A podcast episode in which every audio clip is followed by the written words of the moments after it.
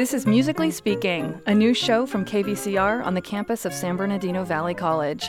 Musically Speaking is hosted by me, Margaret Worsley. Today on the program, we'll talk to Paul Locke from the San Bernardino City Unified School District about his work with young people in the community and the drum corps scene in Southern California and beyond. But first, we'll speak with Dr. Nicholas Bratcher, assistant professor of music at Cal State San Bernardino and author of a new book titled Rainbow Jukebox, a concise companion for LGBTQ music studies. Dr. Bratcher consistently works with composers, arrangers, and performing artists throughout the country on new compositions and wind literature. He is also an active guest conductor, clinician, and adjudicator across the United States. Since taking the helm at CSU San Bernardino, the symphonic band, under Dr. Bratcher's direction, was recognized in 2019 as a finalist for the College University Wind Band Performance in the American Prize National Competition for the Performing Arts. His ensemble was also invited that year and accepted to perform at the inaugural Emerald Isle Wind Festival in Ireland. His research and teaching interests include conducting pedagogy, wind band literature, minority wind band composers, music fraternal organizations and their impact on student leadership in college bands, the effects of music education on the academic performance of minority students in inner city settings, African American music studies, and LGBTQ plus music studies. Dr. Bratcher, thank you for being here. Thank you for having me. Can you give us just a little bit of background of where you're originally from and how you made your way out here to Cal State San Bernardino? Oh, okay, sure. Um, I'm from a small town in South Carolina, Conway, South Carolina. It's about uh, eight traffic lights from Myrtle Beach. So that's our claim to fame, and it's uh, home of the Coastal Carolina University Chanticleers. I started my undergrad career at South Carolina State University, which is a historically black college in Orangeburg, South Carolina, and where I was majoring in music education. After my second year, uh, due to some um, complications with family and and having uh, one of my family members have to go through a surgery, I transferred back home to Coastal Carolina and I finished up there and uh, also did my master's in music education um, from that institution as well. And then I took a job at Savannah State University as assistant director of bands and stayed there. Started my doctorate at University of Georgia and trekked my way to the state of Iowa. where I took a teaching position at the University of Dubuque. While I was there, I started an adult wind ensemble called the Julian Winds, and with great success with them, um, we were able to perform at Carnegie Hall in 2018. And uh, in 2017, actually, I took the position over at Cal State San Bernardino. Slowly made my way across the country from the southeast to the Midwest and now to the West Coast. And we're so happy you're here, and I hope you stay forever. You've recently published a book, Rainbow Jukebox. Can I ask why did you write this book and who did you write this book for? Um, I actually just felt a need for it. Uh, the idea came about while I was actually here at Cal State San Bernardino. We were originally under the quarter system, and the entire Cal State system had done this initiative of moving from quarter system to semesters. And during that time, there was a push for you know new coursework to be added if you know you felt the need to do so. And so I said, well, you know, we don't have an LGBTQ music studies course, and there's so much for that particular course that can be added. And so I wrote the course uh, proposal and it got approved. And so I started teaching the course the first year we moved to semester system, which was fall of 2020, which was during the year of the global pandemic.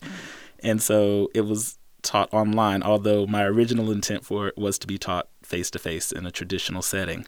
Um, and then as I was teaching it, you know, a lot of the the resources came from sources I had found in, in PDFs and through, you know, my own personal knowledge and experience and interviews I had had with colleagues who had lived through some of these events and I realized there just wasn't a textbook for it. And when I was looking for, you know, textbooks to potentially use for the class, I could find literally none.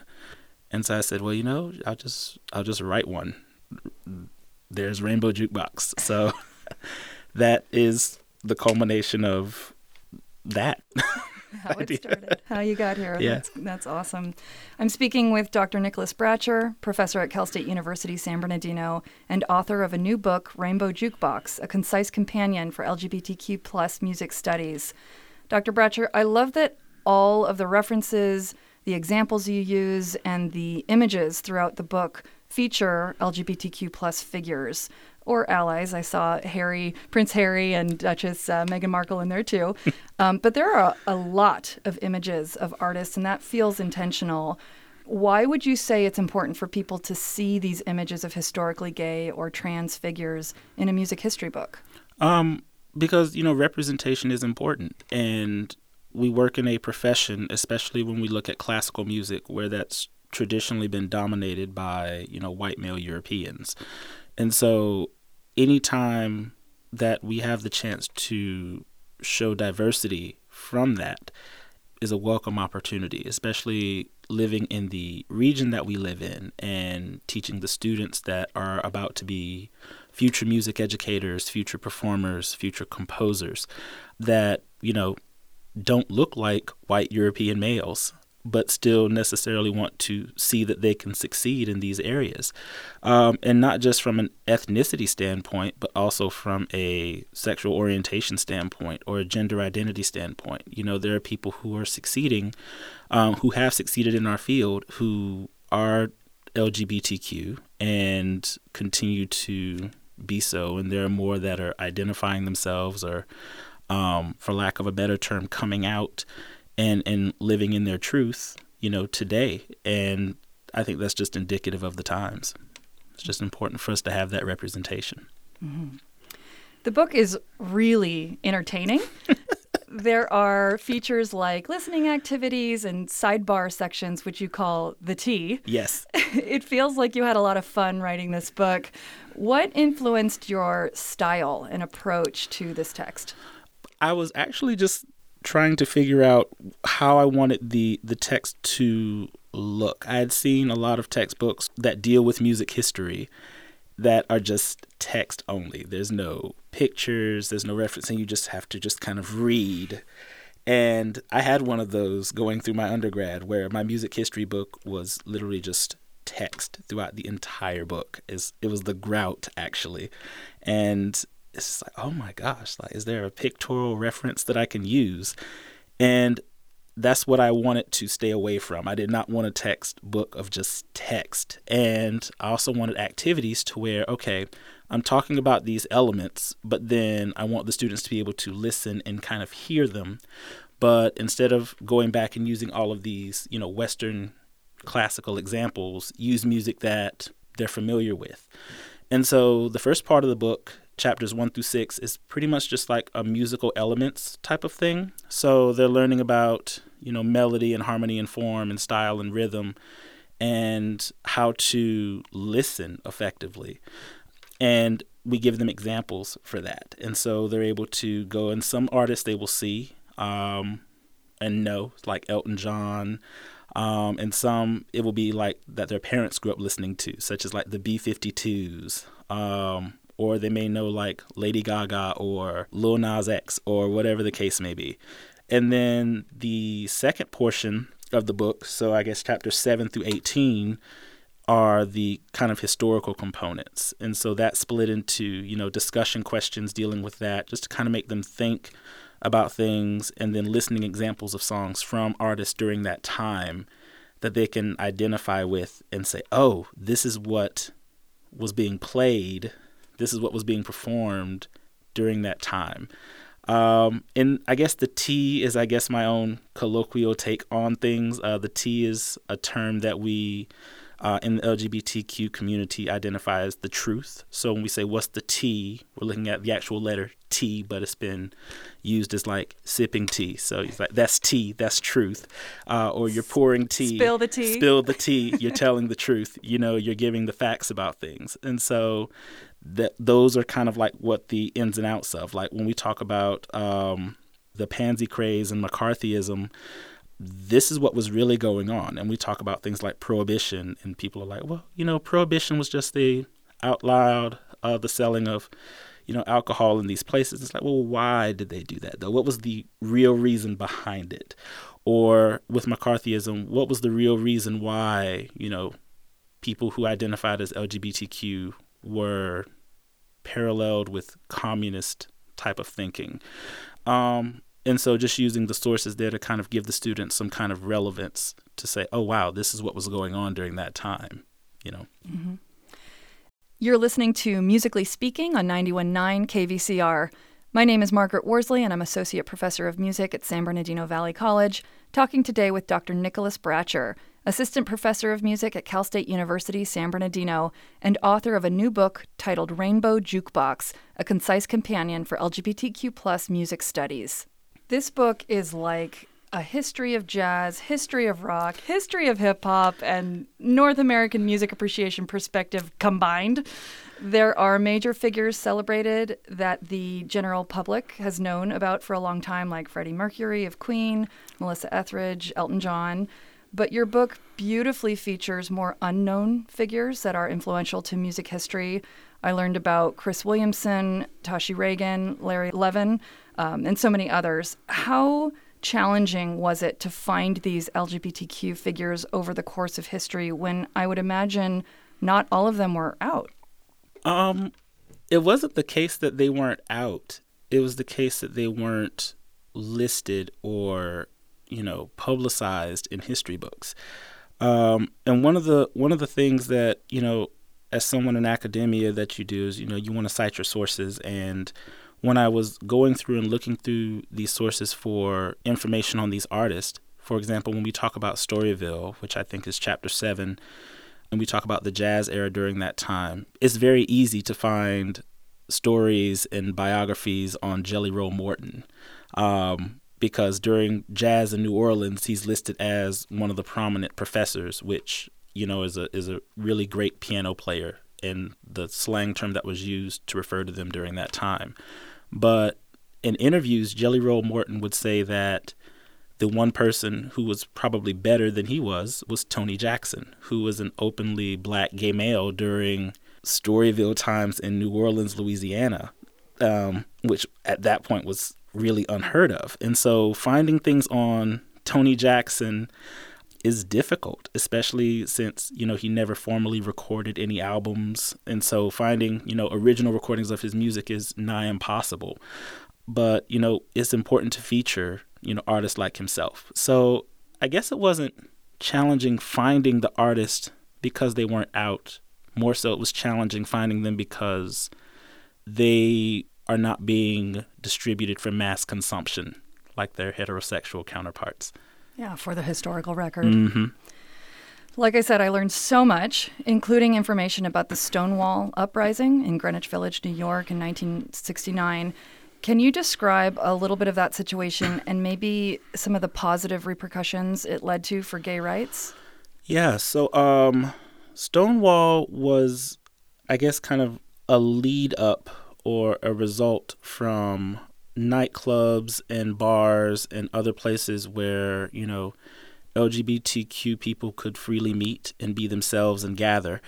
Um, and this had been happening since, you know, the end of, you know, World War II. You know, when that particular war was over, America had had the idea of what the middle class family looked like. And anything that deviated from that was, you know, frowned upon and shunned. And so, um, it got to the point to where you know if you were openly gay or transgender then you know your music didn't get played you know you weren't hired for gigs um, again this is during that mccarthyism era you could be fired from your government job with you know great paying benefits because your mindset seemed to run parallel to that of a communist mm. and so it had just snowballed up into the point to where um, and of course in Greenwich Village you also have the the mafia control and things of that sort um, and so they're paying you know police to just kind of stay quiet about things during that time and you know with them now owning several clubs including one of them being Stonewall um, you know that particular evening the police were not you know bribed enough and the bar owner was not tipped off. And so there was a police raid of Stonewall. Uh, I think people see Stonewall as this great civil rights moment, but at its very core, it was literally just people at their last straw of you know them trying to take away one of the few places that were left where they could go and be themselves. And that's how the stonewall riot erupted. And so you have these several key figures that come up like marsha p. Johnson and sylvia rivera who amongst several others are kind of credited as being like the key figures of that riot from that, you get, you know, your first gay pride parade, the Christopher Street Parade, which happens in 1970. Um, all of these uh, organizations like the Daughters of Bilitis and um, just all these gay rights organizations that come about to fight for this. Now there's something, there's a fulcrum, so to speak, to fight for these rights because it stems from this riot. Uh, at the 70s and the 80s were just a mash with civil rights because, you know, five years prior to Stonewall, you had the civil rights movement um, for African Americans. And then in the 70s, you get the disco movement where, you know, clubs are open again, music from LGBTQ, black, and Latino artists are being played in nightclubs by gay DJs, um, as well as women of color who pretty much dominated disco during that time. Um, you have, you know, the women's music movement that happened with Cris Williamson and the Michigan Women's Music Festival that all stem as a result of what happened during the Stonewall riots. And so, you know, it's it's one of those major events in history um, that occurred, as well as the rebirth of, you know, Broadway. Uh, I think um, in 1926, I think there was the musical, not the musical, a theater play called The Captive that dealt with two lesbians. And after that, essentially, there were not any LGBTQ theater productions until The Boys in the Band that happened in 1968, which was the year before the Stonewall riots. And then after that, you get this explosion of, you know, queer centered, you know, theater and musical theater as we see it now. And so, um, yeah, Stonewall was a was a pivotal point for that. I'd like to reintroduce our guest. I'm speaking with Dr. Nicholas Bratcher about his new book, Rainbow Jukebox A Concise Companion for LGBTQ Plus Music Studies. Your book does a wonderful job of tying historical happenings with the music. One example I'm thinking about is Bill Clinton's 1993 military policy, Don't Ask, Don't Tell, which essentially trickled down into local and state governments as well as to religious leaders. And many LGBTQ artists in the 90s balked at coming out because of this social pressure. You wrote about uh, Ricky Martin starting straight and he eventually comes out. Do you think musicians still need to essentially prove their worth before they're allowed by the industry to be open, or are things changing? I think for the most part, things are changing. Um, there are some genres of music where, you know, it is just still a cardinal sin uh, metaphorically to be LGBTQ. Um, and I and I speak on things like hip hop and rap, um, where it is very, very masculinity dominated, um, and it has been since in, its inception. Um, slowly but surely, that wall is breaking with some of the newer artists that are you know coming of age, and of course the audiences as well. Um, and just the way we ingest music now. Uh, you know, in the 90s and the early 2000s, you know, you still had to go into a music store to buy a CD or a cassette if you remember such archaic uh, music devices. And, and now, you know, artists are able to bypass, you know, the recording contract, so to speak. They can put their music out on Spotify and YouTube and build their own fan base. And you know, so long as it goes well for them, they can, you know, market themselves and and you know, kind of break their way into that own piece of that industry. And so I think yeah, it is changing for many genres. For most genres, uh, yes. For some, um, particularly rap, hip hop, and even dare I say country music, um, it is still very much a a heteronormative genre that still needs some some work as far as that's concerned. Mm-hmm. In the book, you do touch upon old school religion of, of a god and some beliefs that condemns homosexuality, which has then yielded to anti gay positions in the black music industry. But you also point to something beneath that. I love this quote. You say, But it's not just about the church, it's also about a toxic, limited concept of black masculinity, masculinity robbed by enslavement and harmed by centuries of racism we are clearly still recovering from slavery. Are you hopeful for black masculinity and where it will go and possibly how it can grow moving forward? Yeah, I think I think to answer that, yes, I am, and I think also you you have to be at this point. Um, and again, like I said, things are things are changing um, to where I think people are a lot more open minded. Um, and are being a lot more progressive. And I also mentioned that, you know, in, in a recent study, I think during that time, I think one in five millennials during the year 2014 identified as LGBTQ, and now it's down to one in three. So, you know, I think that we are at a turning point to where seeing gender as a social construct as opposed to just seeing the person for the person is going to be the thing. Just seeing people as who they are, as just people. And, you know, we still have a lot of work to do. We still have a lot of healing to do from from um our country's mistakes and, and past, but I think that we are slowly but surely moving in the right direction. Dr. Bratcher. Yes. Did you know October is LGBTQ History Month? I did not know that. Are there any special events or rituals, maybe movies or show you might be participating in this month to celebrate? Um, as far as movies to watch this month, I think that if I could recommend maybe just for the for the culture, if you have not seen Paris is Burning, that is always a classic. Um, so Paris is Burning, a great documentary on the uh, the the ballroom culture and scenes there. Um, uh, FX has a wonderful series out called Pose. If you have not seen that, with uh, MJ Taylor and Billy Porter, and a host of other fantastic uh, actors and actresses. Um, and there's a reality show on HBO Max called uh, Legendary that actually features um, ballroom culture in a kind of like a competition, so to speak. And I think that the mainstream culture also has, you know, seen um, things like RuPaul's Drag Race and Drag Race All Stars, things of that sort. So uh, there's a lot that's out there, but uh, I would I would invite you to, um, you know, just kind of take a moment and grab some popcorn and dive in. awesome. You're listening to Musically Speaking on 91.9 KVCR. My name is Margaret Worsley, and I'm talking today with Dr. Nicholas Bratcher.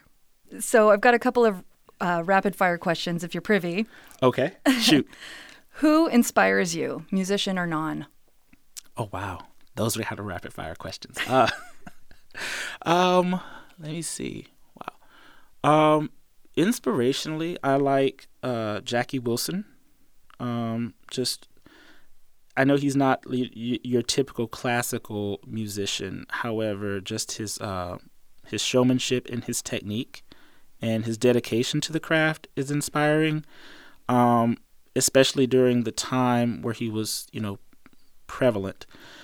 Billie Holiday is another is another musician that inspires me. Just just passionate about their craft and let me see. Benny Goodman is another one. Um, I'm a clarinetist, but um, Benny Goodman was one of those musicians during the swing era where um, he he garnered the respect of many people of color because a lot of his band musicians were people of color.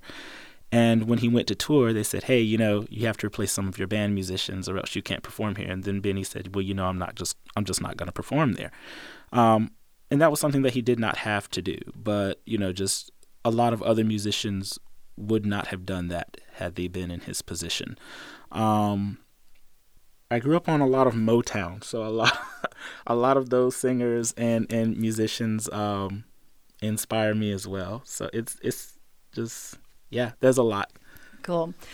Who do you listen to when you're driving? Ooh, uh, there's a lot of those too. So I listen to a lot of older older things. So I listen to a lot of uh, Aretha Franklin. I listen to Donna Summer and Diana Ross. Um, I'm a kind of like a disco junkie, so I just quiet as it's kept, but now it's out there in the public now. Thanks. Uh, let's see. I'm a huge Pentatonix fan. I'm not ashamed to say that. Uh, I've seen them in concert twice. Uh, there's just something about you know the rawness of a cappella music and and just the challenge and difficulty of it that that's alluring. Let's see. Uh, Alex Newell, uh, who's a gender non-binary artist and actually on the cover of the book on the bottom left there. Uh, Queen, uh, Van Halen, just lots of artists. Is I pretty much just put the playlist on shuffle and then just let the traffic do the rest. For our friends who don't necessarily listen to or watch a lot of wind ensembles, but are interested in getting into it, where would be a good place to start? NPR would be a great place to start. Um, also, iTunes surprisingly has a lot of collegiate and professional ensembles who have recorded. So, uh, University of North Texas, University of Texas, there's the Austin Symphonic Winds, the Tokyo Kosei Wind Orchestra, North Shore Concert Band uh, up in uh, Illinois. There's a lot of there's a lot of wind ensembles that are that are recorded now, and of course the uh, Eastman Wind Ensemble, uh, which is probably you know the gold standard. Um, so uh, just start there and just take a dive. This isn't a fair question because I know who your partner is, but what's your favorite thing to cook? What's my favorite thing to cook? yeah. Oh my goodness. Uh, my favorite thing to cook would probably be anything seafood related. Uh, growing up on the East Coast, uh, that's that's just kind of my go-to. It's quick, and not a lot of preparation involved. But yeah, I'm I'm definitely not the uh, the chef in the relationship. That's a good thing for you. Yeah, yeah. I'm I cook for function, and and he cooks for taste. So we go for that. It's a good combo. Do you have a favorite rock band or hip hop group? Um, let's see. So again, yeah, Pentatonix would be my favorite group, uh, just because of uh, who they are and the diversity that they represent with them. As far as uh, hip hop group is concerned, OutKast that was like my childhood. Um, OutKast, uh, the Fugees. Um, I still will forever be a Lauryn Hill stan. Like that is, I would say, top five greatest albums of all time. Like in my humble opinion, but yes.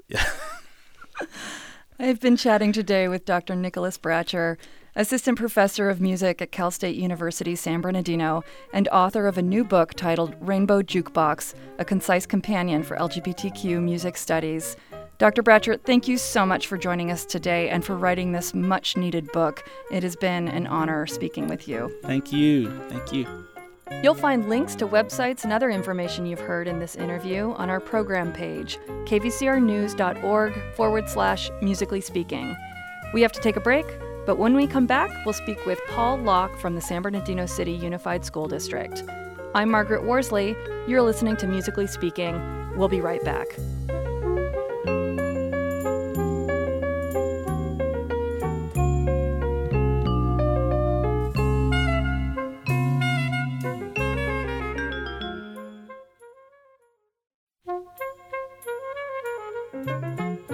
You're listening to Musically Speaking on 91.9 KVCR. I'm Margaret Worsley. My guest is music educator Paul Locke. Paul is currently a program specialist in the San Bernardino City Unified School District, where he runs an after school music program. He is also a drill designer for the Riverside Community College Marching Tigers and has worked for the Blue Devils Drum and Bugle Corps. When we're not in a pandemic, Paul judges various marching bands and winter drumline events throughout the western U.S. Paul, thank you so much for joining us. Pleasure to be here. Let's start just with a little bit of your background, um, which is eclectic. Um, you are part of a dynasty of marching arts, being the son of Gary Locke, who's the now retired marching band director of the RCC Tigers. So clearly, you grew up in the thick of all things band. Um, was there ever any doubt you'd carry the torch or carry the drumstick um, with your career? Did you contemplate accounting or STEM fields, or were you just destined for music? Funny story. When I was a kid, my parents would ask me, you know, what do you want to do when you grow up? And I was like, well, I don't want to be a high school band director because I want to spend time with my family. And my first job was a high school band director. in college, I contemplated maybe going into business, something with more money, and I, I met with my uncle and aunt who are uh, a very good uh, business people in the world. And uh, after talking to them, I thought about it, and I, and I was my passion has always been music and, and entertainment, really, because uh, my parents were in a rock band in the '70s, and no so way. I was following them around to all their gigs. And in the summertime. Um, two years we lived at the Marriott in, in LA across from the uh, LAX airport. Mm-hmm. And so I was about, I don't know, eight or nine years old for eight weeks living in a hotel, I just felt like you know my parents were stars, and so they were playing in the club there every night, and and I just thought it was so cool. They went to Disneyland on the weekends, and I was uh, with them a lot. And there's all these tunnels underneath Disneyland, and and they were on the stage that would rise up right next to Space Mountain. And I was always watching them perform there, and my dad was a drummer, and so I was always watching him. So when I was in third grade, my dad was like, "Hey, would you like to play an instrument?" Like, "Oh yeah, I want to play the drums just like you." So Aww. he started teaching me, and um, got into drum set pretty pretty early, and it was just kind of a passion early on. And seeing them entertain, and they weren't just like the typical rock band that would just play music. They would make it an entertainment, almost like a Vegas show. They would bring in antics and jokes and costume changes and all sorts of things. And uh, I just thought it was just so cool. I was like, okay, well, this is definitely my destiny. And I don't know when that triggered, but definitely, you know, I was a music major right away in college, but it affirmed it as I went through college and de- debated maybe going different directions. And it just, it was meant to be. Yeah, that's phenomenal. I, I can't help but think that that type of entertainment, that type of interaction, that type of fun has influenced who you are and how you teach. Oh yeah, absolutely. Yeah, um, it was it was never necessarily about the subject, just about connecting with people and making lives better and and directions for people. Because you know, people that go through the music programs are not all going to be music majors and make music their entire life, but it makes them a more interesting person and appreciation for the arts and and uh, just makes it so that they have connection to other people too. I think a lot of music students, even in high school, have a lot of friends from their high school years that they're still connected to because of music. Whereas a lot of people move on and they lose track of everybody. Mm-hmm. Uh, and in college as well, you know, we just have a lot of lifelong friends through music. Yeah, it, it, can be a great connector. You do wear many hats, and we're going to talk about some of those today. I'd like to talk first about your affiliation with RCC and the Blue Devil uh, Drum and Bugle Corps. Um, RCC and Blue Devils, are those organizations connected? They are connected now to some degree. It hasn't always been like that. So the Blue Devils Drum and Bugle Corps is up in Concord, California. I worked for Blue Devils. I, I marched in the drum corps back in 1990. And then um, I worked as a visual staff member the next year with the Blue Devils. Blue Devils um, kind of took over RCC Indoor Percussion a few years ago, and I work with the staff at RCC Indoor writing their their package and their uh, and their staging and whatnot. And so RCC is a separate entity, but is connected to Blue Devils because Blue Devils kind of took them under their wing for their RCC Indoor Percussion program.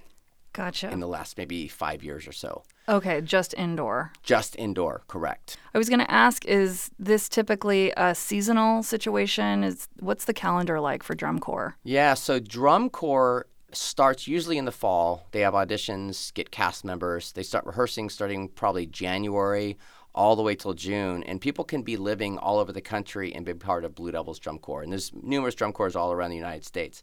And then in June, usually they move into Concord, California for that particular drum corps. And they start practicing daily, 10 to 10s, they call them, 10 a.m. to 10 p.m. every day for a few weeks and oh get their gosh. show put together. Then they start traveling in the United States to compete against other drum corps. And the tour might, you might have a short tour in the beginning, maybe two weeks, and then another tour later on of three or four weeks. And, and this, these days, it all ends up in Indianapolis, uh, Indiana.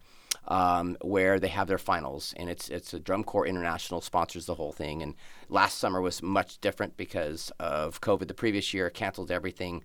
Last year they did not have judging; they just had people come out and entertain, which was very successful for everybody. Everybody loved it. Uh, but now they're going back to their their original kind of uh, situation this next year. So that's the season for Drum Corps of basically October through August. Okay. So what what time should uh, students out there who are interested in joining kind of get their ducks in a row and Yeah, so in the fall, you know, September, October, November is when everybody's, you know, sending in videos and, you know, every, so much is done online now. It used to be you send in a, a videotape or you have to go in in person and do that. So yeah, so you're figuring out where your skill set is because there's drum corps of all levels. You know, Blue Devils is kind of like the top level where they're usually top three every single season. There's other ones that are more in the like the top 12, 9, 10, 11, 12, and then some that are just hoping to make it in what we call finals, being in that top 12. And so everybody kind of stops starts somewhere. You can you can do this until you turn 22, and then you're done.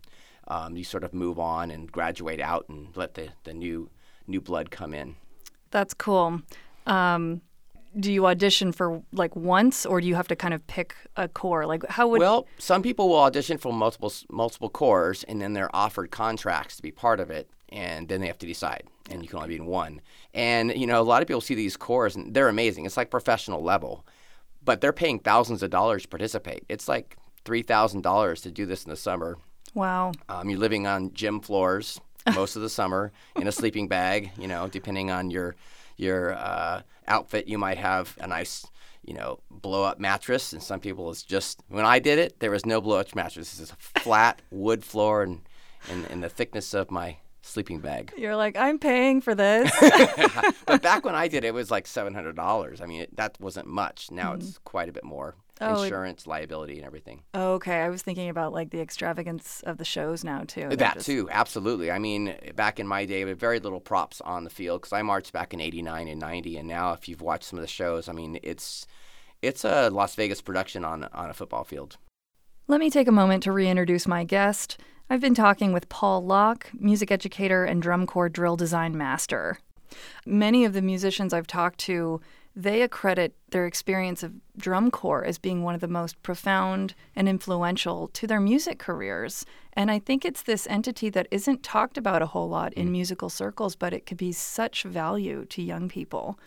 Yeah, there's something about drum corps because you're putting your entire life into it. I mean, in the summer, that's all you do. There's mm-hmm. nothing else going on, and the goal is always perfection. You know, you're never gonna get perfection, but your goal is always that perfection and and doing something perfect every single time or at least close to it and being consistent where you know you can get away with just your your concert band at high school you know doing pretty good and doing the rhythms pretty close and the, the notes pretty much in pitch you know it's it's all it's very vague where it's you're you're aiming for such precision in drum corps it overlaps in your entire life because everything you do you're trying to have that same precision you know, with whatever it is, whatever career you've decided to do. I mean, in drum corps, you'll see when they're not on the field and they're in, in the stands relaxing, all their instruments are lined up perfectly mm. because it matters. Like mm-hmm. everything matters. Just like uh, you hear people talk about, you know, make your bed when you wake up. Do something that you've accomplished something. And then mm-hmm. the next thing, you're, you're always trying to accomplish it with a high level of success and not just,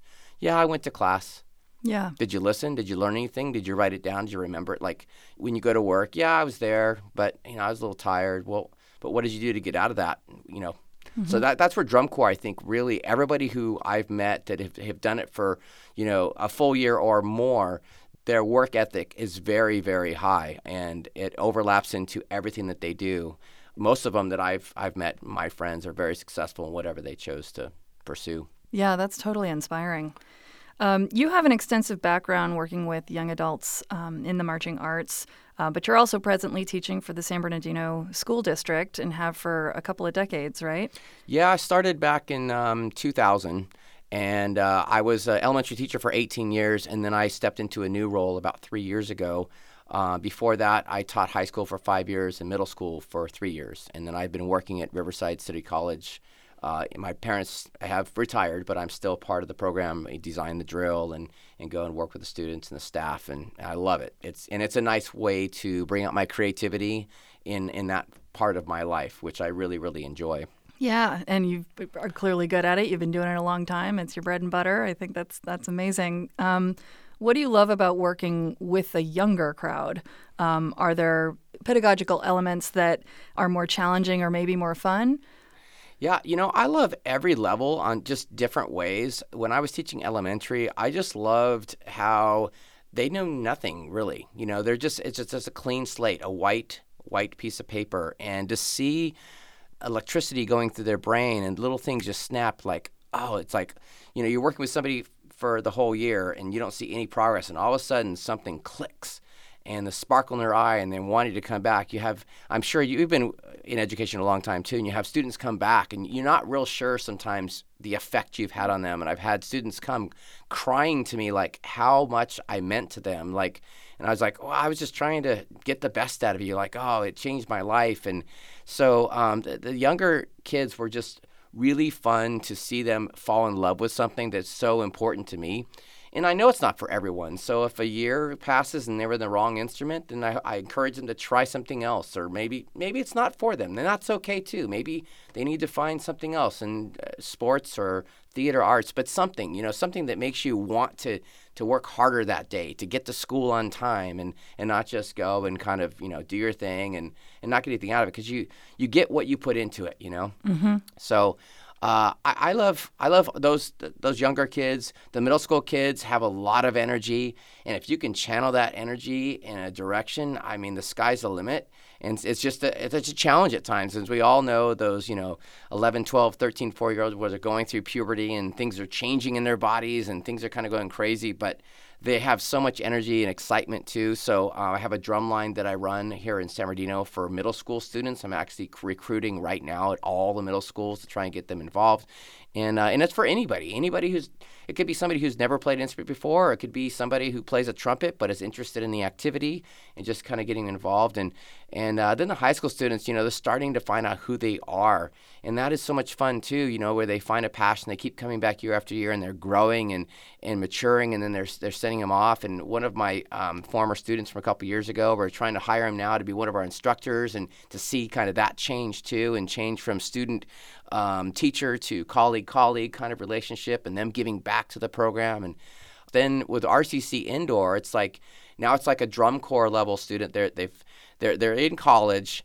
but they're at that level where they're ready to like really commit to this precision like we talk about in drum corps it's very similar just not as extensive as far as living with that group of people for two months you can still keep your life going with with the percussion program and and uh, it's just it's it's wonderful to be around people that top of their game that makes you have to work harder to, to bring something to them that, that makes them be a better person. So, you know how there's in college too, because now you've got students who, you know, like it, some things they're equal or they know more than you on certain things, but you maybe are a little wiser, so you're trying to connect with them. And so, you know, all levels have their perks, I think. Absolutely. I love that. And that can be contagious too. Oh, that yeah. kind of work ethic. Yes. You know. Yeah, it is contagious. Yeah. Sometimes to a fault. Uh, it's free to core, unfortunately or fortunately. Yes. You're listening to Musically Speaking on 91.9 KVCR. I'm Margaret Worsley. My guest today is music educator Paul Locke.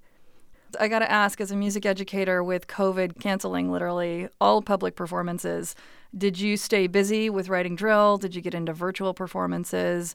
Um, were there side projects you found yourself catching up on? What was that experience like for you?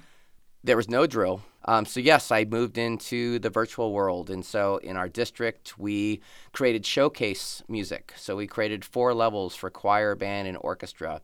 And I quickly learned how to use Final Cut Pro and Logic Pro to be able to edit music and sound and video. And I've always been interested in video. I've loved making family videos and uh, you know, compilation videos for my dad's 60th. So that was my, my first big video. I'd made videos for my, my daughters when they graduated high school.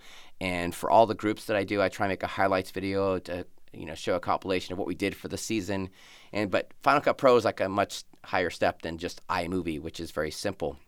So we had numerous videos from all over the district brought in that I edited together. to You create- alone edited them? I did. Oh my gosh. Yeah, you know, in my role because I wasn't having as many rehearsals and all that, so I did it. So yeah, I did 12 different videos and a couple for the district, like highlighting um, middle school and high school and the visual performing arts.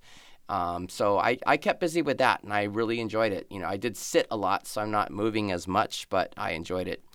Um, and then, you know, I you mentioned other th- hats. One of my hats is magic, and so we did that virtually too. So we started doing virtual magic shows for friends, and eventually performed for the Magic Castle, um, which was really exciting for us. Uh, a couple of magicians and I have a business together.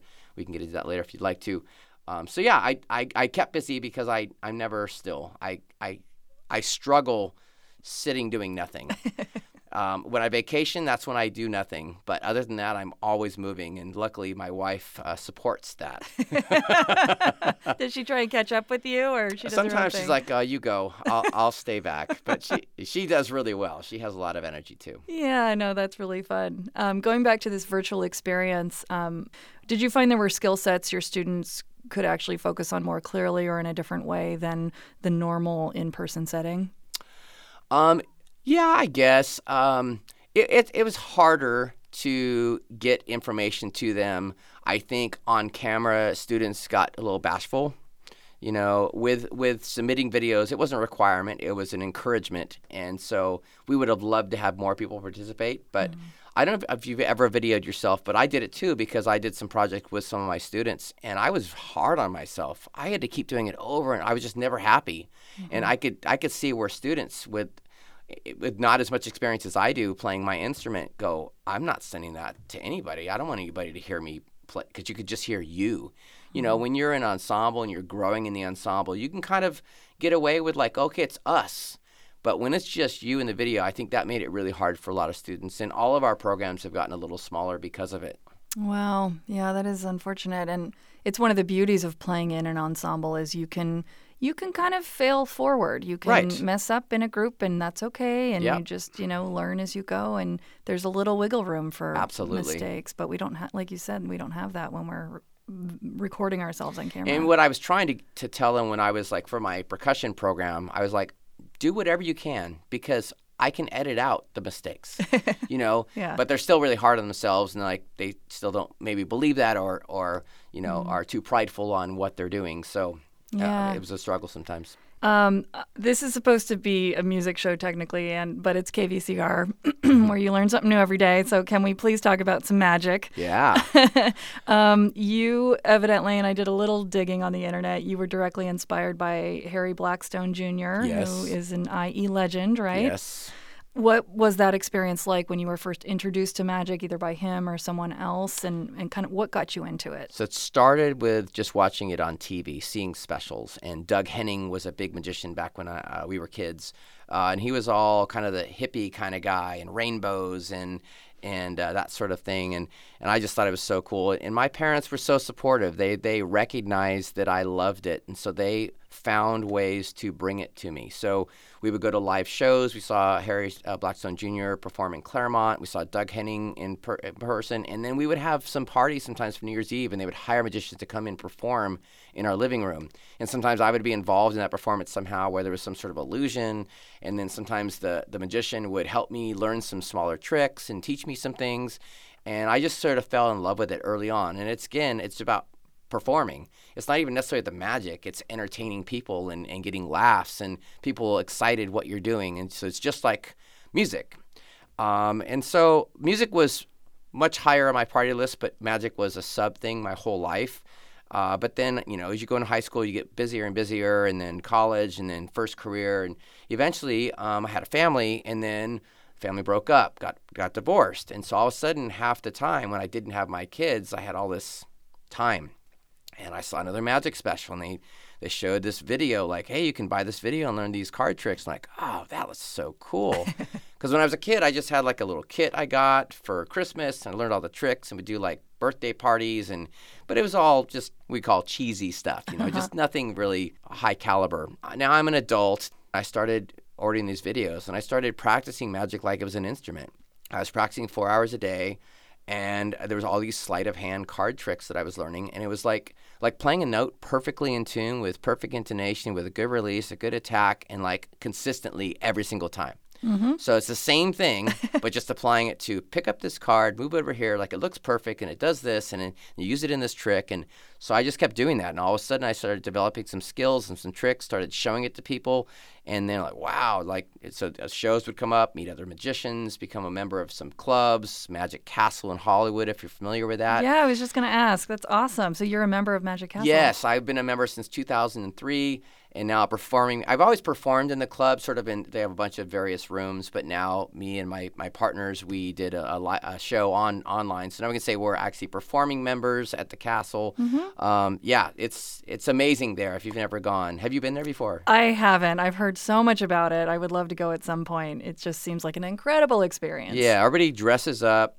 and um, there's there's wonderful food, any kind of drinks and then numerous rooms of different types of magic close-up magic and we call parlor magic kind of small room magic and then actually big illusions as well and a theater and then everything in between and other members performing and it's just a wonderful experience tonight and they're finally now open again with normalcy whereas you know they're kind of doing everything virtually for a long time and then slow, slowly kind of opening a little bit but now they're fully back.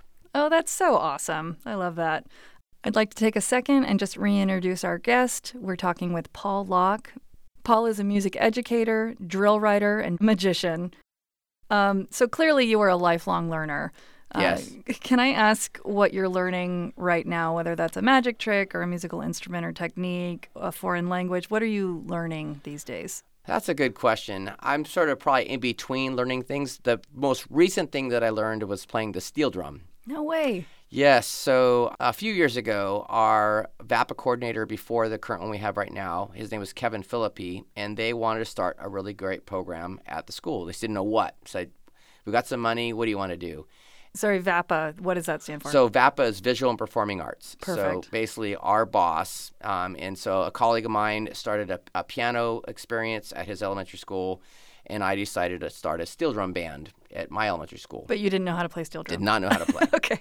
But I had seen it. So through RCC Indoor Percussion, when we would go out to Indianapolis for our championships, we would go to this one school in Richmond, Indiana, and they had steel drums elementary through high school in their whole district. And one lunch, we went and watched the high school do a um, performance for us. And I was like, man, that is so cool. Yeah. Like, uh, that's awesome. It's just the sound, it's just fun. It makes you want to be on vacation.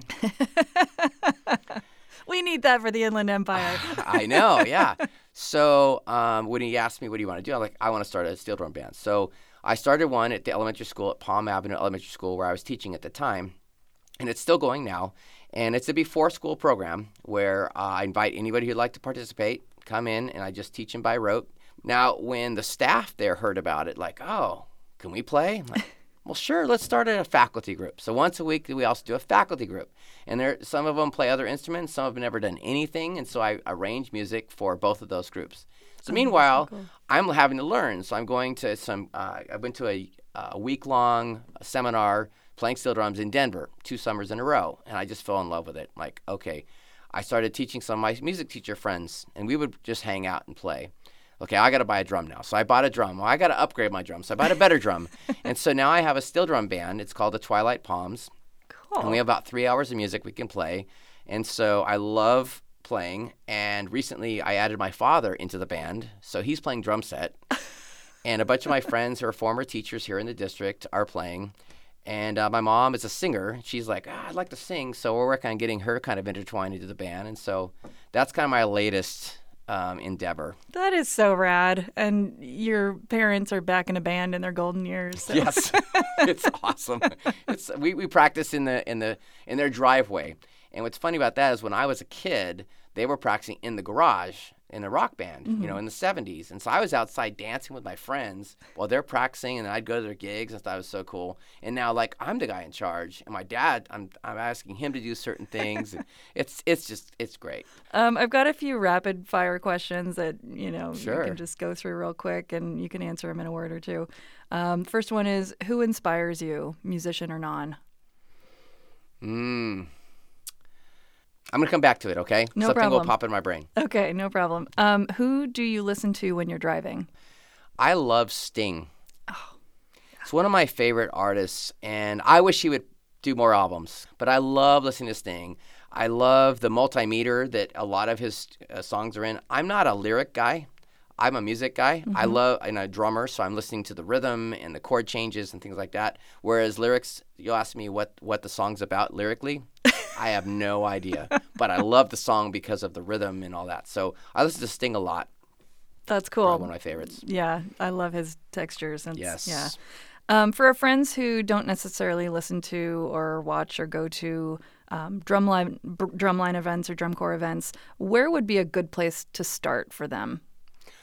Um, well, we have a Southern California organization called SCPA, and that's uh, Southern California Percussion Association, I think is what it stands for. And they're like our top circuit in Southern California. And so you could go there and see where they're having shows and go to watch them. That's where I would start. Uh, what's your favorite thing to cook? I have this family guacamole that everybody knows about. So anytime that we go to an event, guacamole is my thing. And it started with my mom's mom, my grandmother, and she's from England, and it's very unique guacamole. A good friend of mine, my one of my magic partners, is like, it's not guacamole, it's avocado dip, is what he says. Oh, So the interesting thing about it is there's avocado, obviously. There's sour cream, diced green chilies, and the interesting component is cottage cheese. Mm, interesting. Very interesting. Lots of salt and pepper. It's amazing. Okay. And my favorite chip to go with it is a Cool Ranch Dorito. oh, I love Cool Ranch. Yeah, so we'll definitely have to have you try that sometime. It's amazing. You kind of already answered this. Do you have a favorite rock band or hip hop group? You mentioned Sting. Yeah, um, I love Imagine Dragons. They're one of my favorite newer bands. I love Coldplay. Um, love the Beatles. I was actually named after Paul McCartney. That's where I got my name from. Oh my gosh. Yeah. Yeah. Paul, that's awesome.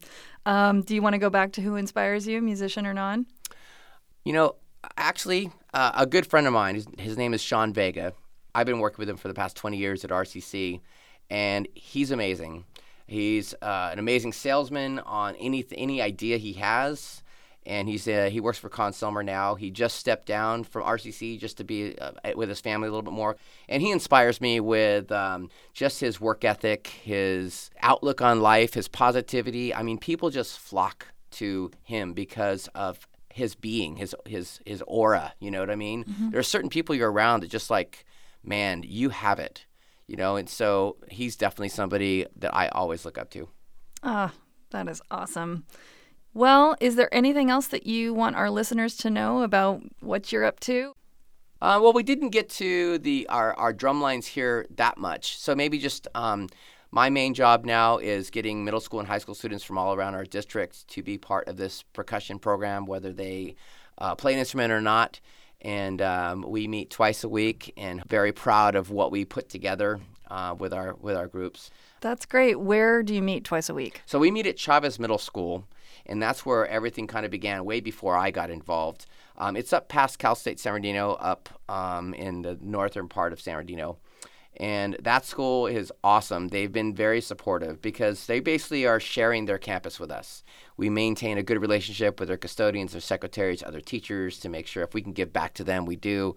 But uh, yeah, that's where we meet. That's wonderful. It's wonderful for the community. Obviously, it's amazing for the students, and it sounds like you have a good time too. Yes, it's not work, it's play. yeah, that's so great. Well, thank you so much, Paul Locke, for your time. It's been a pleasure having you in the studio today.